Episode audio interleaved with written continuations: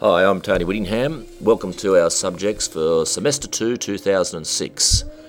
This semester, there'll be an emphasis on using podcasts to demonstrate the achievement of the learning outcomes for our subjects. You will be creating one, a website to store the XML file that will provide a link to your podcasts and also store links to the podcasts themselves, to a blog to publicise your podcast releases, and three, a feed, an RSS feed to the aggregators FeedBurner and iTunes so that people can access your podcasts.